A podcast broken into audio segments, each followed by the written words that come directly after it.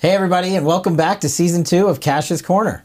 So, Kash, we're going to have to talk about Afghanistan. This is, you know, frankly, I think every media in the world right now is, is talking about Afghanistan. You actually played a pretty important, really important role in the original withdrawal plan under the Trump administration. You were actually tasked with implementing it, um, among other things. Before we go there, this wasn't your kind of, I guess, first rodeo in dealing with Afghanistan. Actually, you were you were did quite a bit of work uh, with respect to Afghanistan previously uh, under the Obama administration. Yeah, unfortunately, we are here talking about Afghanistan because it's not going well, but. Uh, uh, is my time at the Department of Justice. I was a terrorism prosecutor working a lot of prosecutions both in Afghanistan, related to Afghanistan, Al Qaeda, the Taliban, the Haqqani Network. And then during the Obama administration, um, as a career official, I went to the military to a place called Joint Special Operations Command, where we worked with our special forces elements uh, heavily in Afghanistan to find targets, or what we would call high value targets, HVTs and they would need to meet a certain legal threshold based on intelligence before we could make a decision as to their what we called end state. End state being a kinetic strike via drone, a capture operation by our partner forces or our special forces, and or prosecution in America or abroad in some other country where we knew there would sufficiently face justice. So we did a lot of work in what we call the general targeting space, and to find an end state that we uh, we did, and we spent a lot of time with um, a lot of Army Special Forces, Navy Special Forces, and a number of other folks who uh, assisted in that mission. So, and there's at least one of these uh, high value targets, as you're describing, uh, that was actually released. Well, there were five of them that were released, I mm-hmm. think, in 2014 as part of this um, hostage swap. If you recall, Bowe Bergdahl, a former Army soldier serving in Afghanistan, deserted his platoon and after desertion was captured by the enemy, the Taliban and others. And he was in custody for some time, and I was still at DOJ um, in the National Security Division when that case came up, and any hostage situation of an American automatically goes to the military and the Department of Justice if there's an available prosecution. And during the Obama administration, um, the president then made the determination to release five terrorists from Guantanamo Bay in return or exchange for Bowe Bergdahl, the U.S. Army soldier who had uh, deserted. And uh, a lot of us back then didn't agree with that because that was essentially negotiating with Taliban and probably Al Qaeda at that point, but mostly because we were letting five known terrorists who were sitting in Guantanamo Bay back out. And even though there were assurances that they would never fight again, fast forward, and now you have one of those individuals who is leading the Taliban effort against American interests today. Okay, that's interesting. You're talking about. Uh, you know, taking issue with negotiating with terrorists, negotiating with Taliban, uh, the Trump administration has been getting a bit of flack for actually doing that uh, as, I guess, part of this uh, withdrawal plan that mm-hmm. uh, you played a role in crafting. No, and I think it's a good distinction to play. Look, Afghanistan and the Taliban are not mutually exclusive. The Taliban has been in Afghanistan for decades. They're not going anywhere. So when I say we should not negotiate with the Taliban, I don't mean writ large. I mean certain elements of the Taliban cannot be negotiated with, and certain exchanges cannot occur, like five five terrorists from Guantanamo Bay. But in reality, a president has to deal with and negotiate with certain elements of the Taliban if you want to negotiate a peace in Afghanistan that doesn't involve a permanent U.S. troop presence. And President Trump and President Obama took different approaches on how to do that, and I think that's what you're. I think that's what you're getting at. Well, sure. Okay, so you played a pretty central role in crafting the Trump administration plan. You were actually tasked with implementing it mm-hmm. when you were part of in, in DoD. Yeah. So, and there's been, I guess, a lot of information or various varied information and messaging around what that was, whether it was a problem, but why don't we actually get it from the horse's mouth? What is it that you created? when did it start? And was any of it implemented mm-hmm. before January 20th? Give oh, great question. Here. So, as the chief of staff for the Department of Defense, um, I report directly to the Secretary of Defense and the President of the United States. And our main mission for the president at that time, and it's no surprise to anybody, he campaigned upon it five, six years ago, was to end the forever wars. And one of those wars was Afghanistan. So we were charged with the task of withdrawing from Afghanistan safely and securely. And that became known as a conditions based withdrawal. So we had to implement a plan where the Taliban and the Afghan government met conditions along the way to receive benefits from America and secure the peaceful withdrawal of our forces from Afghanistan. So, first and foremost, if you're in Afghanistan, the thing you have to do right off the bat is reject Al Qaeda. Full stop. President Trump minced no words when he said there has to be a full and complete repudiation of Al Qaeda by the Taliban. They can't affiliate with them.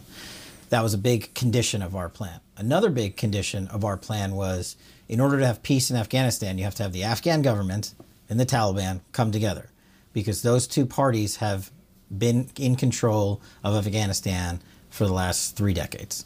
So we wanted to negotiate a peaceful interim government with both those parties sitting at the table.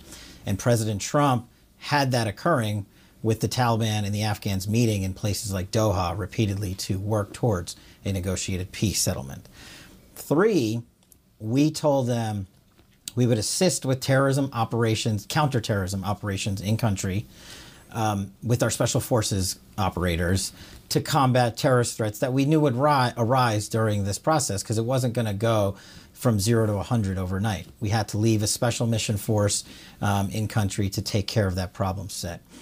And four, I think one of the biggest conditions or um, security threats that we had to instill in the Afghan and Taliban was that if an American interest was harmed or an American person was killed, President Trump himself told the leader of the Taliban that he would unleash the full fury of the Department of Defense in Afghanistan.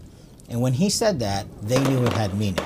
They knew he couldn't be crossed on that one specific condition because then everything else would go by the wayside. So that was the basic structure of the plan. And then, of course, we have nodes in places like Bagram Airfield and things like that that were critical to executing that plan. And we did, as you mentioned, we actually implemented that plan. Come January 20th, we had successfully drawn down to 2,500 troops in country. And under that plan, not one American casualty occurred during that time period. So we were securely and safely withdrawing from Afghanistan. And I would highlight for the for the, our viewers, 2,500 troops in country in Afghanistan is the lowest since the war on terror began. Okay, so well, and then what happened? So there was, you know, you were also a big part heading up the transition right? Uh, yeah. With the DoD especially. So, you know, presumably you are sharing all this information. I think you've been on other shows. You've you've talked a little bit about the fact that you were doing this. You were attempt, at least attempting to share this information and, and the, the details of what what the, your plan was. Sure. So, thanks. I appreciate you bringing that up because transition is a huge part of this. Um, the election had occurred and President Biden had won. So a transition of power was what we were instructed to do by the White House. Full stop. Not partial, a total and complete transition of power because we are talking about transitioning the Department of Defense. Our head of national security apparatus must seamlessly transition from one administration to the next. It can't be political. So the regulations at DoD place the chief of staff in charge of that but who actually runs it day to day is entire career officers, about 50 of them that work for me, ran the day to day operations to successfully transition from the Trump administration to the Biden administration. And if I could break it down for you. So, what does that entail? How do you get the incoming administration ready to continue some um, important mission like Afghanistan's withdrawal? You have to provide them with documentation and not just any documentation, very classified elements and materials, our planning, our strategy, what we were doing day in and day out um, to successfully and conditionally withdraw from Afghanistan. So, how do you do that? You collect all the materials from the Department of Defense. And let me just remind our viewers you're talking about three some million people here um, who were one way or another could have touched Afghanistan writ large and you document it. You take all the materials, all the writings, all the memos, all the recommendations, and all the intelligence, and you make it available to them. And we prided ourselves in the transition And if you look at it, and I wrote an op ed on this some time ago, we provided the Biden transition team with the largest quantitative transition in US presidential history. That is, we gave them more documents from the Department of Defense than had ever been turned over in the history of the US presidential transition. Another key component to transitioning is not just documentation, but people and personnel. So the Department of Defense, as you know, is almost entirely career professionals, as it should be, civilian and military. We gave access to Biden's incoming national security team from the Department of Defense and the White House to myself, to the Secretary of Defense, to all of our undersecretaries. We didn't preclude them from having access to anyone because there are so many moving pieces to a conditions based withdrawal in Afghanistan. That's just, we're just using this one example. We could flip to anything else and it's the same.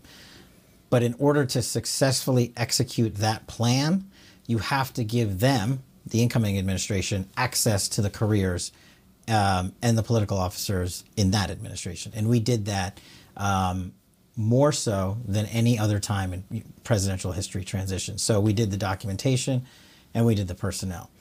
Um, and then Afghan was a specific plan that we tried to get over to them, but uh, unfortunately, this incoming administration refused to meet with us or talk with us on that. And I'd like to remind your viewers we did all of this during the height of COVID. Um, so it was just twice as hard to normally do it in this environment um, than it was to normally do it.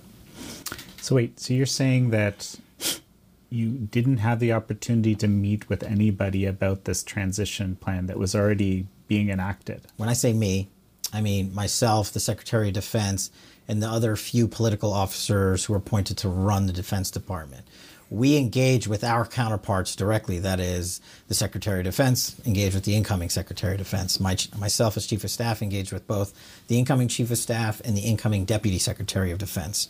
And President Biden had named someone to be the head of their transition for DoD. So we engaged with them directly. And this was early on. As soon as the election was over and we were instructed to transition, we did that. Uh, those individuals refused to meet with us. Those individuals barely engaged with us. And we said, okay, the mission matters more to us. So if you don't want to come in and engage with us, we made sure our career officers underneath us had our plans, had our procedures, had our strategies in place, what it worked, and what we were doing in the lead up to January 20th, and what we thought should happen throughout. Because if you remember, the conditions based withdrawal plan that President Trump had executed and put in place uh, through the Department of Defense was that by 1 May of 2021, we were going to be near zero, depending on if all the conditions had been met. And that was our recommendation to the incoming administration. But unfortunately, I believe they let politics interfere with the most important mission, and that is the national security of the United States. And Afghanistan is just unfortunately one example. And now you see that failure every day um, on TV, on social media, and, and in reporting by journalists. So you've said that one of the challenges uh, this administration has was kind of a mistaken focus. At least I believe that's what you said. Instead of focusing on things like Afghanistan, it was focused on things like white supremacy. Yeah, and that's one of the starkest examples I can give in terms of when we relinquished power on January 20th and handed it over to President Biden. So, if I can just review a little bit before we get to your your direct question, Jan. So, under President Trump, we continuously briefed the president, we being the Secretary of Defense, myself, the Director of National Intelligence, the Chairman of the Joint Chiefs of Staff. These weren't one off briefings with President Trump, these were weekly, daily briefings. But they were buttressed by the intelligence that we had on the ground and the intelligence we had coming in from our intelligence community, our allies, and our Department of Defense. Now, President Trump had made it his priority to securely withdraw from Afghanistan. So our intelligence community, through the Director of National Intelligence, was able to focus the intelligence collection on that mission, on securely doing so. Because the intelligence community, like anything else, has only so much bandwidth. Same with the DoD.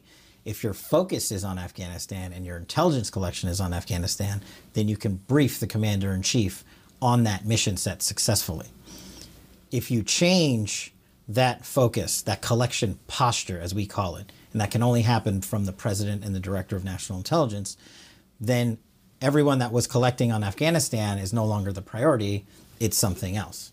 And so what the Biden administration did is they came in, and if you recall, the Secretary of Defense Austin issued a 90 day stand down order at the Department of Defense because they publicly said the biggest national security threat to the Department of Defense was white supremacy.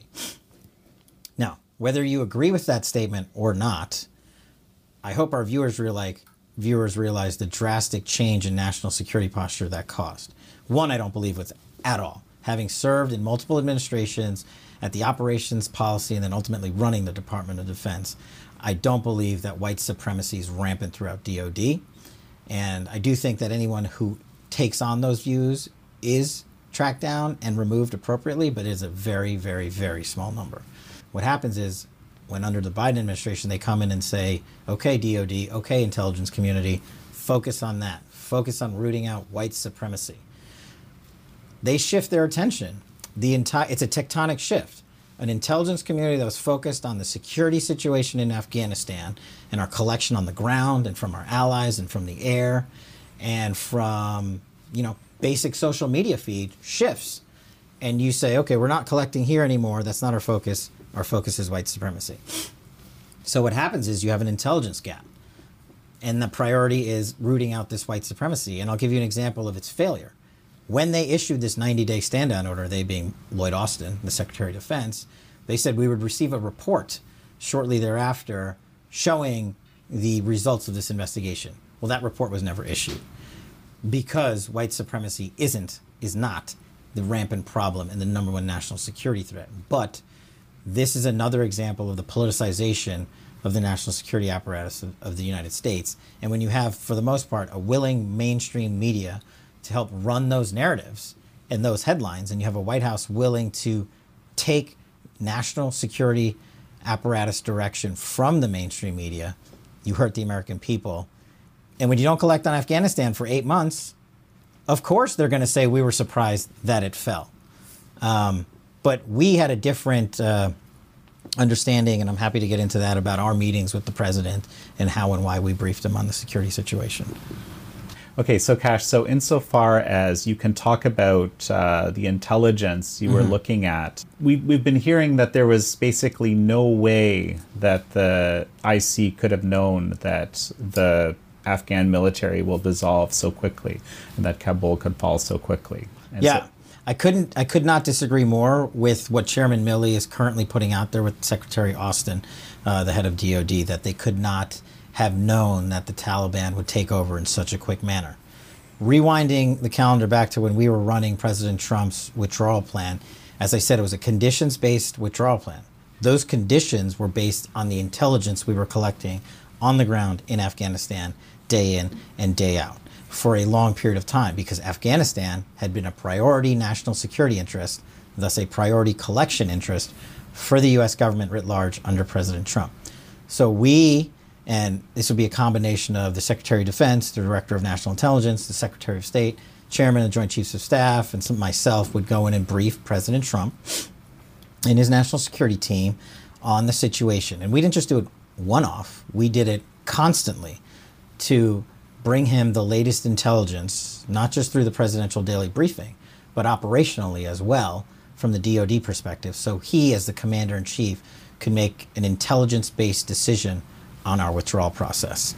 And we told him, based on the intelligence, without getting into the details of it, that our um, assessment was that if we surrendered in Afghanistan, that is, if we just up and left, the Taliban would take over almost immediately. And he came to his own assessment that it would likely happen in a couple of days. That was the commander in chief's assessment based on the information and intelligence he was being briefed by his national security team. And he was correct. We agreed with that, which is why we said we could not just up and leave. It would implode catastrophically if we just surrendered our position in Afghanistan, which is what you see now. But President Trump knew that and that's why he issued his conditions based withdrawal. And that's why I disagree wholeheartedly with people like Milley, who was the chairman then and is still the chairman. And I also disagree with Secretary Lloyd Austin for taking the same position because he has access to those that intelligence. It's not like we deleted all that intelligence when we transitioned. We provided them with all those briefings, all that material. It's still there. They just didn't bother to look at it. And what they wanted to do when they came in, as President Biden immediately came in and said, I am not going to abide by the 1 May withdrawal date that President Trump had put in. And what did that do? That caused the Taliban to immediately say, We've been negotiating in good faith with the Afghan government and the U.S., and you, the new commander in chief, are saying, I'm breaking those good faith negotiations. So the Taliban said, We're done negotiating, and we're not going to abide by anything we agreed to as well. And unfortunately, the Taliban, once we surrendered under Biden in Afghanistan, immediately came to power in days. So, you know, this was one of those situations where I wish President Trump was wrong because I, if President Biden was right and it would have taken the Taliban years to retake Afghanistan, we would not be in this situation, in this tragic situation, uh, with thousands of Americans stranded in Afghanistan, and we can get to that. But President Trump was right, and Afghanistan imploded, and it only took a matter of days. And this national security team under President Biden knew that and is not being honest with the American people when they say they have no idea that it could have happened so quickly. Okay. So you said something earlier that I just want to touch on briefly, and it sounded like you said that the administ- you feel like the administration might be taking policy points from the media. Yeah. Did I understand that correctly? Mm-hmm. What, do you, what do you mean by that? Well, it's no surprise that the mainstream media would attack President Trump for any national security uh, action he took. I remember when I was running counterterrorism for him and we eliminated Baghdadi and later Soleimani. There were actually headlines in the mainstream media that criticized us for doing it. And President Biden came out publicly and said he was against the Baghdadi raid that killed the number one terrorist on planet Earth. So, no matter what President Trump did, bringing home the highest number of hostages and detainees in U.S. history, 50 some, it didn't matter what we did on a national security perspective, the media was always taking the opposite position. And I think that carried over into this administration, the Biden administration. They convinced President Biden and his national security team that the right move was to do the opposite of whatever President Trump did because they didn't want any affiliation with it. Because the mainstream media taken that position day in and day out for four plus years.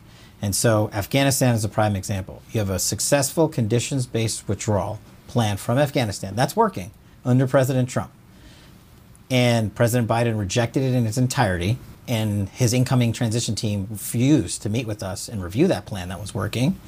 And now you have a media who agreed with them and told them and ran headlines repeatedly to say President Trump's plan in Afghanistan was failing when that was a false headline and the combination of those two things, the national security leadership of this country and a mainstream media willing to ignore the facts, leads to deadly situations like we have in Afghanistan today. So I do believe that they had a piece to play in this.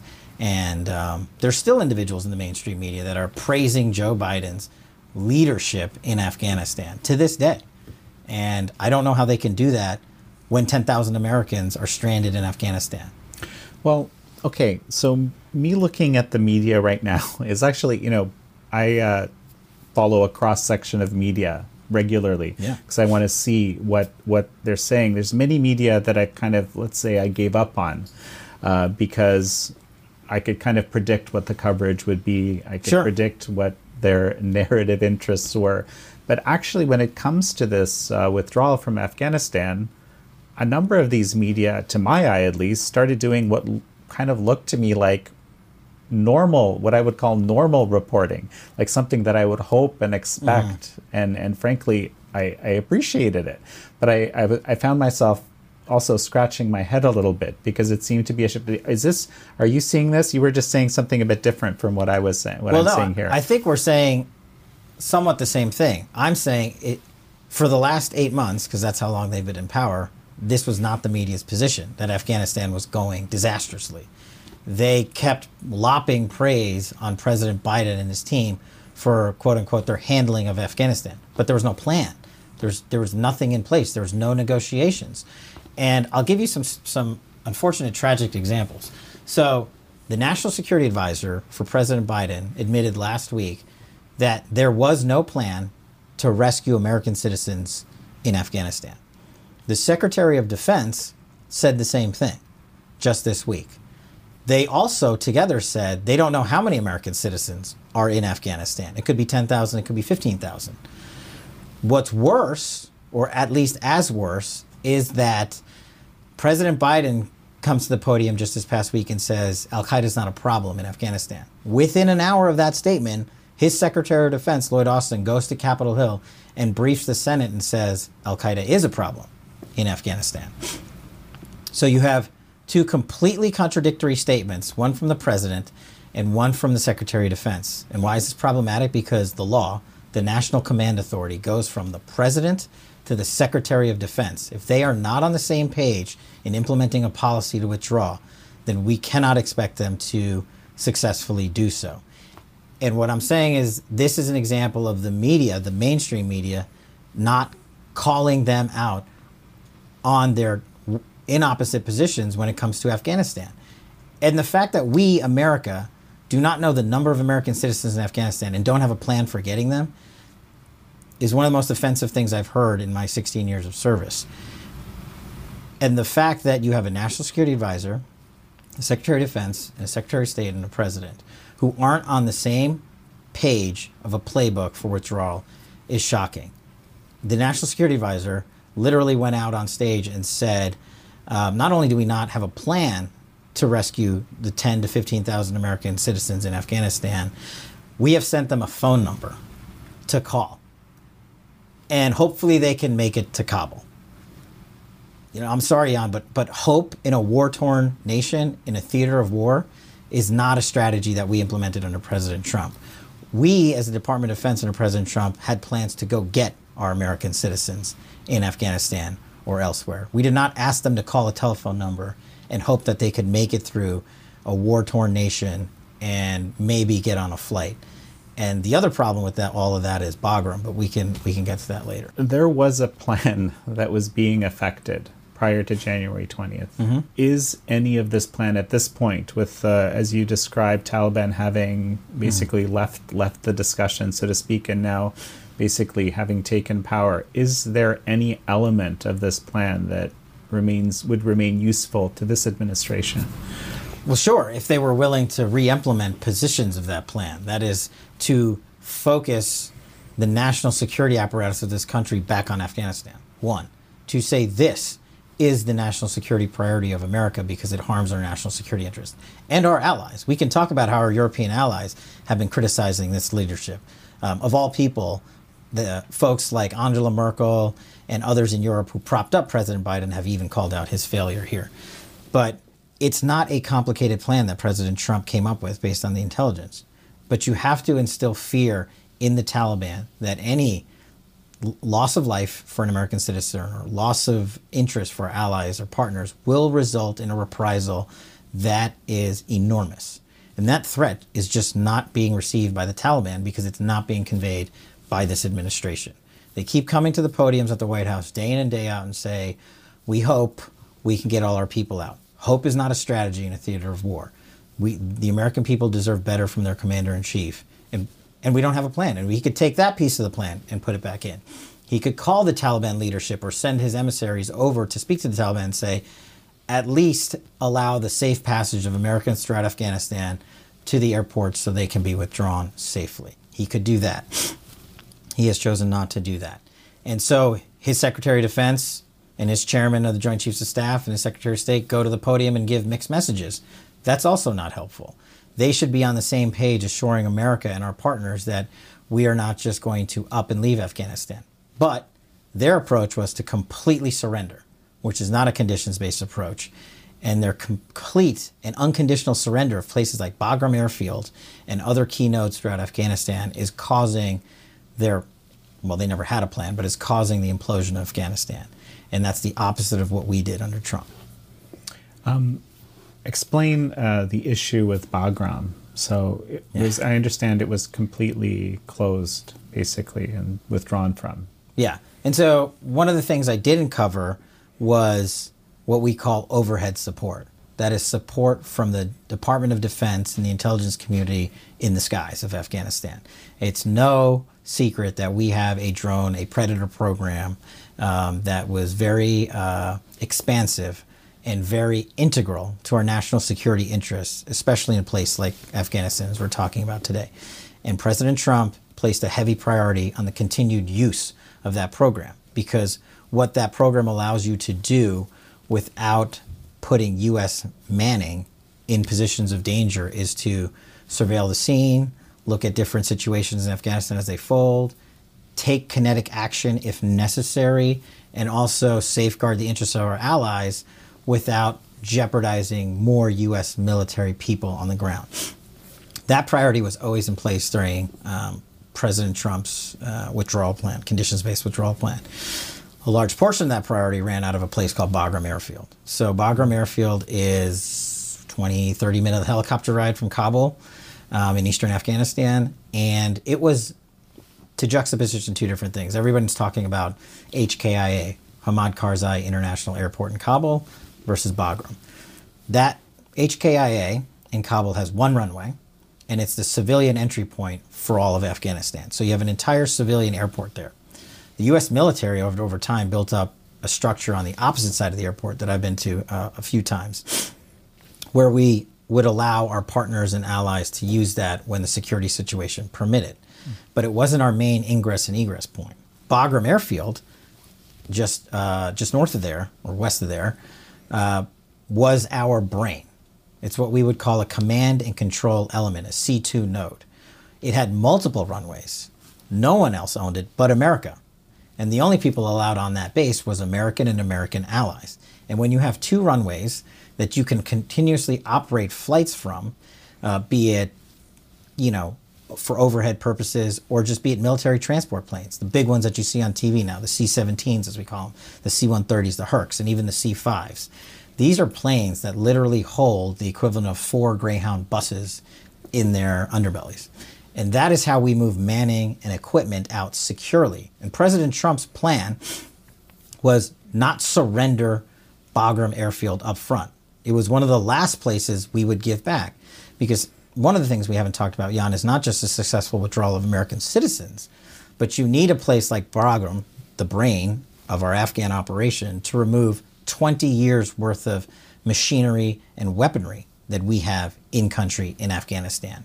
And the third component of Bagram is also its detention capability. So we had a detention center set up at Bagram for suspected terrorists that were captured by allies or ourselves, and we were working through a process to prosecute those individuals or hand them over to our allies for prosecution uh, because they had likely committed acts of terrorism or acts of violence or murder. And when President Biden surrendered Bagram, he gave up those three capabilities immediately. He literally turnkeyed the jail and allowed these criminals, these terrorists, to go back into the community. He also allowed an airfield that we had had for years and our brain center to be overtaken by militants and the Taliban. So, what does that do? That stops American citizens from being rescued safely. It removes a secure location where the United States military, our conventional forces and special forces could operate from to go and get airlift out by rotary wing or fixed wing aircraft, people who are in outlying regions of Afghanistan that are American citizens that need to be securely withdrawn. That's the most important thing always, and President Trump always put that up front was safety Americans. But now, unfortunately, you also have the third component of the surrender of Bagram Airfield, which is weapons and machinery. You see on video every day Taliban and terrorists taking American weapons, American rifles, American tanks, American helicopters, and they are using it against Americans. And we were going to remove that machinery methodically through Bagram Airfield. That was another component of this conditions based plan. And unfortunately, right now, they gave it up under President Biden. It's basically overrun. We do not have a brain center for operations in Afghanistan. And the enemy, for lack of a better word, has taken over 20 years worth of machinery and weapons in country. This plan, is it like a manual? Is it, is well, um, the, these plans are, I, I, would say, when you get the interagency together, because any plan to withdraw from a war requires not just DoD, it requires the State Department, it requires the intelligence community, there's the CIA and the NSA and so many other components. It requires the White House, obviously, leading that plan. So there are teams of people putting together memorandums, there are teams of people putting together intelligence reporting, and all of that gets fed in to the Office of Director of National Intelligence for IC purposes, to the Office of Secretary of Defense for military purposes, and to the White House under the National Security Advisor for White House purposes. And those three apparatuses come together to lay out a, a plan that's continuously changing. And I'd like to add the one thing that under my service of President Trump was that if the information changed, if the intelligence changed, President Trump was always willing to change course. He knew that just because we had decided on one avenue, um, we would try to stick to that avenue successfully, like uh, Afghan withdrawal. But if the conditions changed, if someone was harmed, or if Al Qaeda re reemerged as a big threat, then we would change. And that was the kind of daily reporting that was going into these um, this planning. So all these different agencies have different memorandum that come together at the White House, and that was presented to President Trump. And all of those memos were handed over during the transition process, be it for DoD, be it for CIA, be it for NSA. So they exist, and a lot of them are classified, but that doesn't mean the incoming administration didn't have access to them. So why do you think the media coverage here has been basically kind of straight up? It's say in comparison to the pro, uh, the coverage of the riots in 2020 summertime. Sure, it's a good question, but I think the answer is pretty simple a situation like a catastrophic implosion of Afghanistan by a total surrender under the Biden administration is something that is being shown and read across the world. That is, every piece of social media is covering it. Every piece of print media is covering it. Every piece of the TV media is covering it. And the images speak for themselves. They are, you have people literally Afghan citizens falling from U.S. military transport planes, plunging to their death from a thousand feet in the air. You have constant reporting about American citizens who cannot get through to Kabul to securely get out of Afghanistan. You have more reporting that our allies, the, U- the UK and others, are doing more to regain their citizens' safe retrieval out of Afghanistan than America is. You have constant reporting that American aircraft that are trying to leave Afghanistan with American citizens are being told they cannot do so. So the media has to cover it in the only way possible, and that is it is a total and utter failure um, of this administration of how they have handled Afghanistan. But I'll juxtapose that with something else that they failed to do in Afghanistan. If you recall the Russia bounty scandal from Afghanistan, right? Also took place in Afghanistan during President Trump's tenure, about a year, year and a half ago, there was classified leaks of information in these same components of the media who reported that uh, the United States under President Trump had knowingly uh, paid Putin and his emissaries, uh, who then in turn would pay the Taliban to kill American soldiers, um, which is outrageous on its face. And at the time, I was the deputy director of national intelligence under Rick Grenell, and we were briefing the president constantly on that and other things. Now, we didn't respond by leaking classified information ourselves. We responded by putting the mission first and making sure we knew the reality of what the intelligence said. And we knew what they were putting out in the media was false. And the media probably knew it too. But it was another dark stain that they could put on President Trump's administration. Fast forward a year, and what happens now? President Biden comes to office, and they say, "Oh, actually, the uh, the reporting about Russia bounties in Afghanistan was false." And so that's a anecdotal example of where the the media chose intentionally to misreport information that hurt the United States and Afghanistan and with our allies. And then this situation, which is so much bigger in Afghanistan, is something they can't get away from. They can't have selective leaks of classified information to fit their political narratives.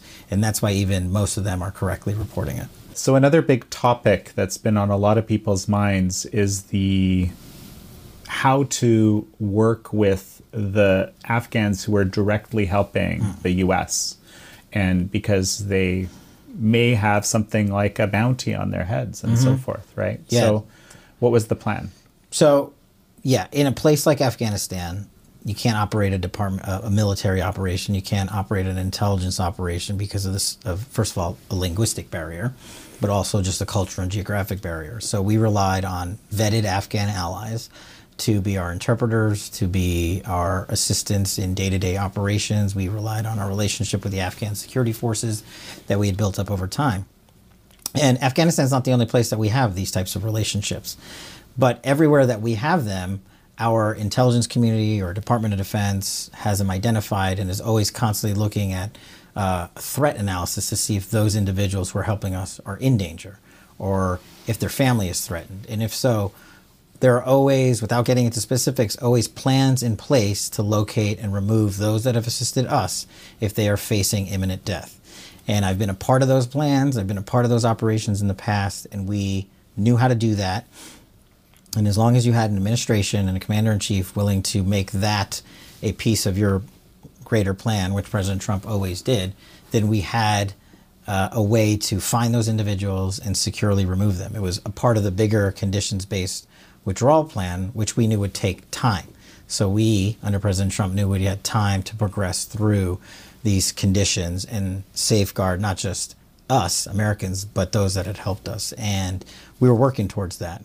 But when you surrender your position in a country, then unfortunately you have the Taliban, Al Qaeda, and ISIS placing targets on people who they know helped us, our interpreters, our assistants in the field, and our employees that, that contract with us and helped run our day-to-day operations. Um, it's it's tragic that that has happened, and we can't identify and find and plan to remove all those individuals. Um, so so what can be done for them now? Well, this it's it's very hard now because this administration pl- spent eight months not having a plan, zero, and now they're playing catch up in the last week to try to get Americans out and we haven't even talked about hostages, and we still have an American hostage in the region, um, and we're unfortunately likely going to have more hostages taken if this situation continues to deteriorate. But the same goes for as you were as you were talking about Afghan nationals who are assisting us. They could have been repatriated to third countries. We could have pulled them out to our partners and allies. We could have placed them on different bases, but there was no plan in place by this administration to do that. And you can't remove tens of thousands of people overnight. It takes time, it takes a plan. And this administration is shooting from the hip, and there is no plan. So they don't even have a plan to locate Americans, let alone Afghans who helped us. So I don't have any faith um, that this will be a successful venture, but um, maybe I'll be proven wrong. So, as I understand it, this conditional based withdrawal was based on the Afghan government and the Taliban coming together and mm-hmm. making some kind of a cooperative mm-hmm. government structure. So, how realistic was this in your mind? Really? Sure. That's probably the best question for the entire Afghan debate because, as President Trump had said, we're not staying there forever. So, if the U.S. military isn't going to be in country forever in a, in a large in a large format, how do we secure Afghanistan? Well, the people that live there, the Afghans and the Taliban, who number tens of thousands, live there and control large regions of the country, have to come together and negotiate a peace settlement, an interim government, and then a structure for government to continue. So we um, based our belief in the success of that plan in our in our conditions and our in our conditions based approach, and we thought it had a good chance. And that's why it was a stepped approach, not one that was zero to 100 right away. It was a slow, stepped approach. And of course, we knew who we were dealing with. We were dealing with the Taliban, who have not always been our allies in the past. But if you want to negotiate a peace, you have to be willing to engage with them because they are not going anywhere in Afghanistan. And so that was a path that President Trump selected. And as long as you instill enough, and fear is not the right word, but strength that if the two sides don't negotiate successfully, then America is going to intervene and it's going to cost them dearly. That's what allows a plan like that to take hold and take place. And look, I was on the ground in Afghanistan with the Secretary of Defense this past December, meeting President Ghani, meeting our commanding generals on the ground, talking about this plan's implementation with the Taliban, while our State Department officials met with Taliban leadership in Doha to secure this plan, to secure this peace settlement. And it was working. It was working slowly, and we were getting there. And we were trying to do everything we could to ensure that it would not fail. We always knew that it could fail because it was Afghanistan. But um, we had enough belief in it that it was going to work had we stayed the course. But so you were saying that May 1st was your originally planned time for complete withdrawal, mm-hmm. right? That was part of the that was part of the agreement that the United States had made with the Afghan government and the Taliban because from their perspective what the Afghans and the Taliban want are removal of US forces from within their country so they could govern. So that was one of the negotiating points that President Trump came up with to say, okay, we'll agree if all the con- and it wasn't just a hard date. He said, he, President Trump said, if the conditions have been met, 1 May is an appropriate trait to remove our forces from Afghanistan, with the caveat that they would know that we'd always leave in a special forces operation to counter terrorist threats throughout the country. Um, and so that was what we were working towards. And that's what the Taliban had agreed to in negotiations as well. And that's mm-hmm. why I think they were so ticked off when the Biden administration said, oh, 1 May, we're not abiding by any of that. So they broke one of the fundamental precepts of our negotiations with the Afghans and the Taliban under Trump, and that's why that um, led to a precipitous fall in the Taliban's belief that we could actually uh, continue a conditions-based withdrawal uh, that would leave a government in place between the Taliban and the Afghan nationals. What do you think, in your mind, what do you think could happen now to you know make the best of this the existing very difficult situation? Well it's you know having served in you know the defense department as civilian in the intelligence community and in the executive branch and then ultimately leading some of these being privileged to lead some of these these departments our ethos has always been you plan for the worst and prepare for the best um, so that mindset, unfortunately, doesn't lead to an optimistic outlook for Afghanistan, if you're asking me. I think with the fact that we have 10 to 15,000 American citizens still scattered throughout the country, leaves open the fact that Taliban, Al Qaeda, ISIS are going to kidnap American citizens and hold them hostage. Um, and we may see a rise in hostage uh, takings like never before that is problematic. Uh, the fact that we no longer have a presence at not just Bagram Airfield, but our massive embassy, which we spent a billion dollars building in, in Kabul, in which I've been to, is no longer op- occupied. So we have no more diplomatic hub in country in Afghanistan. So no more diplomatic hub, no more military hub, leaves no one for our Afghan national partners, the Afghans that helped us along the way over the last 20 years, and American citizens to reach out to to make sure they're okay, make sure they get out of country. And so when you have a, a vacuum of leadership in diplomacy, in military, and in security in the region, in a war torn nation, then I'm just not optimistic that this situation is going to end well anytime soon. And my biggest fear outside of the hostages that could be taken is the rise of Al Qaeda and ISIS in country, which President Trump had made a priority of eliminating. But when you don't have a presence or a plan with your allies in country, um, then they are going to quickly, I think, um, retake territory and reestablish themselves in country against the interests of Americans. And I believe our allies in Europe are saying the same thing.